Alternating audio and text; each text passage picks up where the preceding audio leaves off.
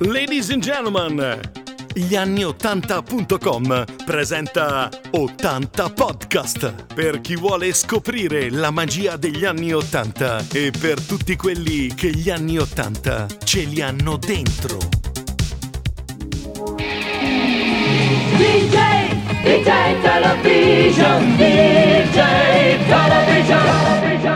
DeeJay Television è stato un programma televisivo dedicato ai videoclip musicali, andato in onda dal 4 giugno 1983 al 7 settembre 1990, prima su Canale 5 e poi su Italia 1, frutto di quel geniaccio di Claudio Cecchetto. Dopo l'avvio su Canale 5, l'11 febbraio 1984, DeeJay Television si spostò sulla rete giovane Italia 1, dove divenne un appuntamento fisso del weekend.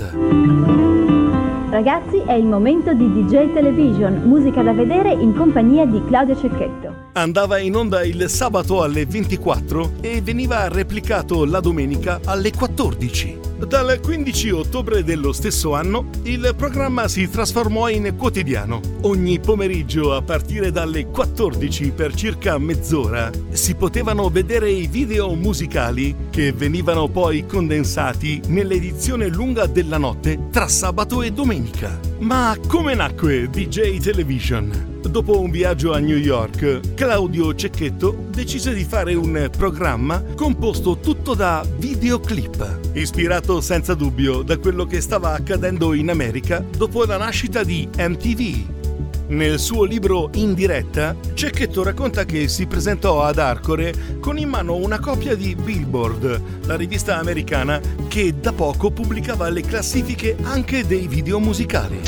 Popcorn è sorpassato, disse a Berlusconi. Far esibire gli ospiti sempre di fronte alla stessa scenografia non racconta nulla degli artisti, del loro percorso, del loro messaggio. Un videoclip, invece, esprime al meglio il mondo che gira intorno a una canzone e al suo interprete. La produzione fu felice di questa proposta. Una puntata di Popcorn costava 50 milioni di lire, mentre un programma composto da videoclip sarebbe stato gratuito, visto che le case discografiche si occupavano loro di produrre i contenuti per promuovere le canzoni dei propri artisti. La prima sigla di DeeJay Television fu Girls on Film dei Duran Duran, un video decisamente hot.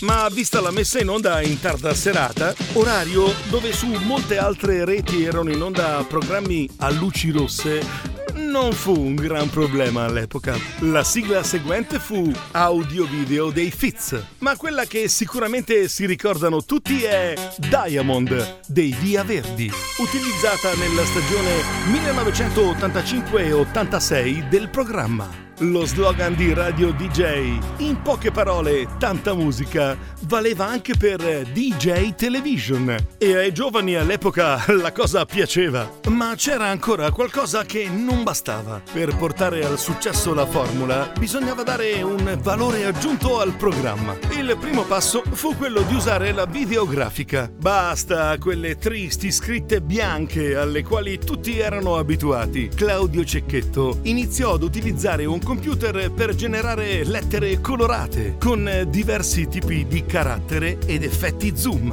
In pochi mesi questa diventò la caratteristica grafica identificativa di DeeJay Television. La rivoluzione anche in Italia era iniziata.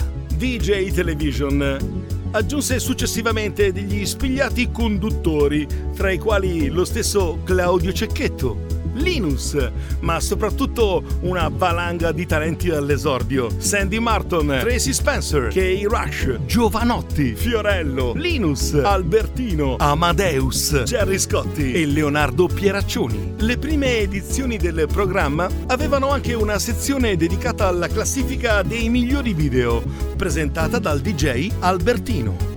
Incredibili poi erano gli special di DeeJay Television, composti da un'intervista a grandi artisti girata negli studi di Radio DeeJay, alternata a spezzoni di videoclip.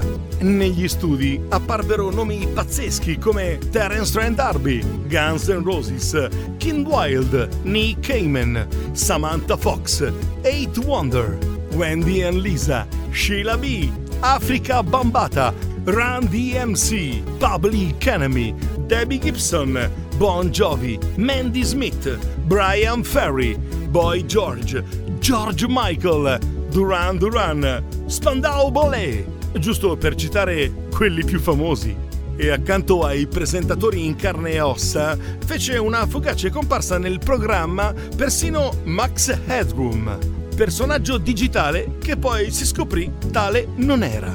Durante l'estate venivano trasmesse edizioni speciali chiamate DeeJay Beach dall'Acquafan di Riccione e da Ibiza, due località entrate stabilmente nell'immaginario giovanile grazie al traino di quella trasmissione in quegli anni. Nell'ultima edizione appare in video Leonardo Pieraccioni, prima in studio da Milano e poi a Ibiza con Fiorello e Amadeus.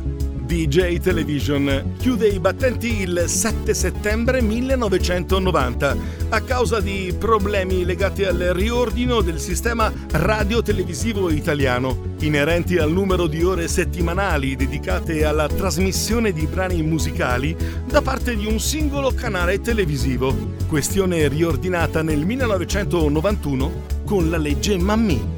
Tutto sommato DeeJay aveva fatto il suo tempo e la decade dorata era ormai conclusa. Il programma era stato spremuto all'osso in varie versioni, insomma di più con questo format non si poteva veramente fare, ma il suo ricordo rimarrà sempre nei nostri cuori.